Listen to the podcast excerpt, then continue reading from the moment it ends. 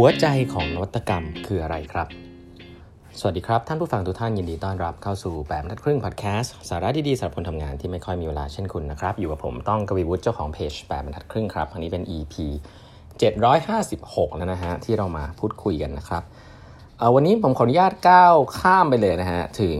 เรื่องของว่าถ้าจะทำองค์กรให้ innovative เนี่ยอันแรกคือ ที่คุยกันไปแล้วนะครับ คือ receptive to new ideas นะฮะคือคุณต้องรับไอเดียจากข้างนอกเข้ามาเยอะๆนะครับเพราะว่าคิดกันเองคิดไม่ออกนะครับไอเดียส่วนใหญ่มาจากด้านนอกก็รับเข้ามาให้เยอะๆนะฮะนี่แรก receptive to ideas ข้อ2นะครับที่พูดไปครับมีใครจำมาได้บ้างข้อ 2 being the customer ครับ the customer centric นั่นเองนะครับก็พยายามโฟกัสกับลูกค้าให้เยอะๆนะครับทำตัวเองให้เป็นลูกค้าได้เยอะๆมีตัวอย่างเล่าให้ฟังมากมายลองฟังย้อนหลังได้นะครับวันนี้จะมาอันที่ 3 ซึ่งเป็นอันที่ผมต้องบอกว่าชอบที่สุดอันหนึ่งเพราะว่า ส่วนตัวแล้วคิดว่าเรื่องนี้เป็นไม่ใช่ mindset แต่เป็นเรื่องของการทำงานจริงนะครับ ก็คือเรื่องของ experimentation and mistakes นะเรื่องของการทดลองแล้วก็ทำผิดพลาดเป็นเรื่องปกตินะครับ อันนี้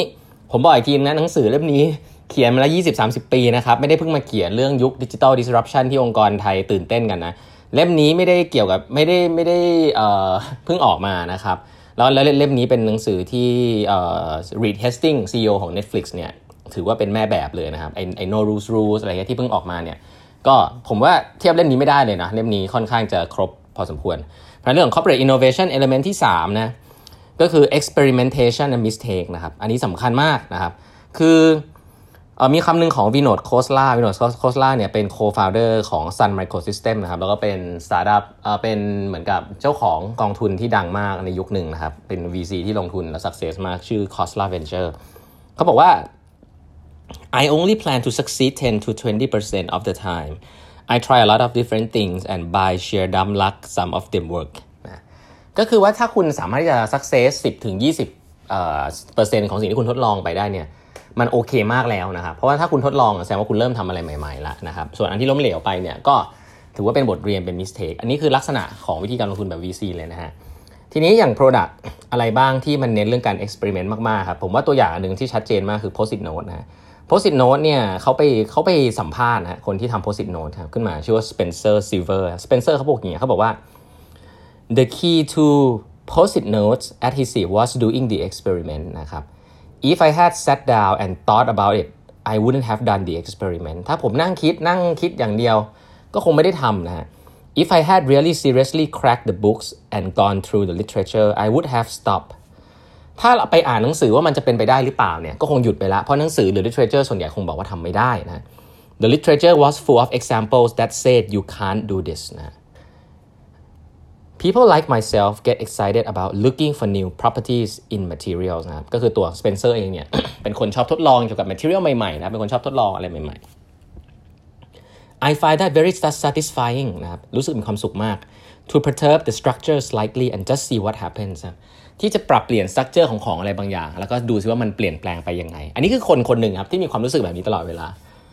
I have a hard time talking people into doing that แล้วก็เขารู้สึกว่าเขารู้สึกว่าเขามีประสบการณ์ที่แย่ แล้วก็ไม่ค่อยดีครับในการที่อธิบายว่าเขาเป็นคนแบบนี้กับคนทั่วๆไป เพราะคนทั่วๆไปก็อาจจะบอกว่าเขาดูไม่ make sense อะไรแบบนี้เป็นต้นนะครับ I have a hard time talking people into doing that It's been my experience that people are reluctant to just try to experiment just to see what will happen ประสบการณ์ของคนที่ทำโพสิ t โน e บอกว่าคนรอบข้างของเขาเนี่ยค่อนข้างจะลำบากใจมากเลยในการที่จะทดลองอะไรสักอย่าง แล้วก็ดูซิว่ามันมันจะออกมาเป็นอย่างไร ตอนเด็กๆเนี่ยความรู้สึกอย่างเงี้ยมีเยอะมากนะครับแต่ว่าความรู้สึกอย่างเงี้ยตอนทำงานในองค์กรเนี่ยจะมีน้อยเพราะว่าอะไรครับ มันบอกได้เลยครับในเชิง logic คือองค์กรมันมีกระบวนการครับคำว่ากระบวนการเนี่ยคือการทำไม่ผิดนะฮะมันไม่มีกระบวนการอะไรที่ทำไปเพื่อทำผิดนะ องค์กรเนี่ยตั้งกระบวนการขึ้นมาไม่ได้ผิดเลยนะฮะ เพราะองค์กรเนี่ยเป็นยุคที่ success นะ ผมเล่าอีกทีนึงคือองค์กรเนี่ยเคยเป็นสตาร์ทอัพมาก่อนทุกที่แน่นอน ตอนนั้นเนี่ย experiment ทดลองจนมัน work แล้วพอมันเติบโตเนี่ยก็เริ่มจ้างคนเข้ามา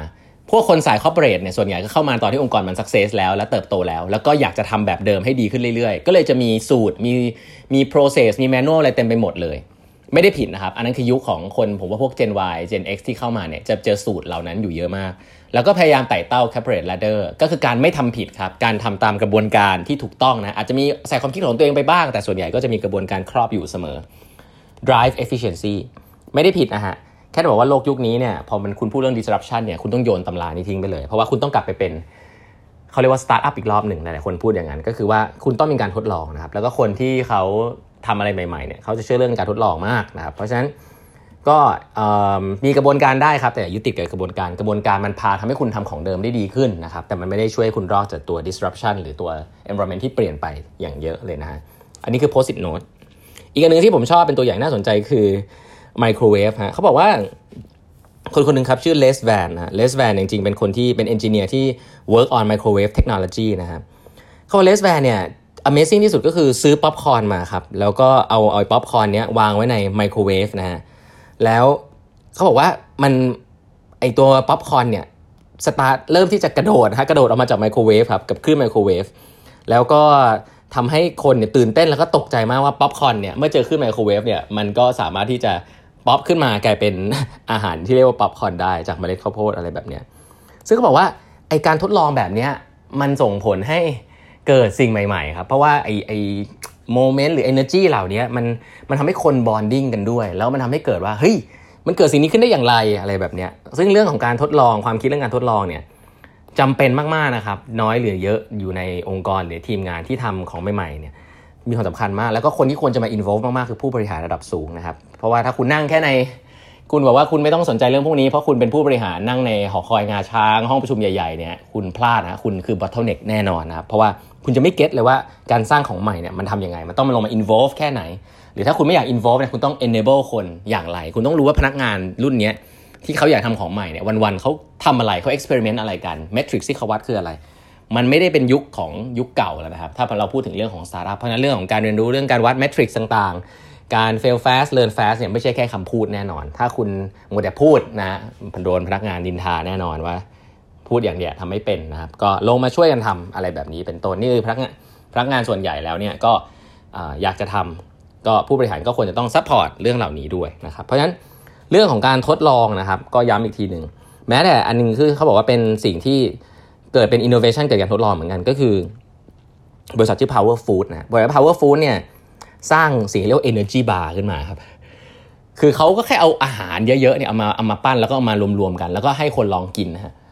เขาเขาบอกว่าเขาอยากจะได้พลังงานเยอะๆ ไม่อยากกินข้าว ไม่อยากเสียเวลา ก็เลยทำเป็น Energy Bar ตอนแรกคนก็บอกจะบ้าหรือเปล่า คนมากินอะไร Energy Bar เป็นเหมือนกับอาหารมันใช่มนุษย์หรือเปล่า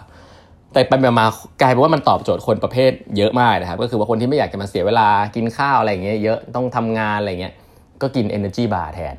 ก็เป็น Product ที่มีตลาดของมันนะครับ แล้วก็จะเห็นว่า Product ที่โด่งดังมากมาย 5 hour energy อะไรเงี้ย ก็มีมากมายครับ เพราะฉะนั้นแล้วเเรื่องแบบนี้ก็ก็เกิดขึ้นจากการทดลองนะครับ ไม่ได้เกิดจาก market research ว่าคนต้องการหรือเปล่าอย่างที่ผมบอกไป เพราะว่าถ้าไปถามคนคนก็จะบอกว่าไม่ต้องการอะไรแบบนี้เป็นต้นนะครับ แต่ที่สำคัญก็คือว่าเวลาจะทดลองอะไรเนี่ย ต้องใช้คำนี้นะฮะเขาเขียนอย่างนี้นะฮะ don't make it big before you have to นะครับ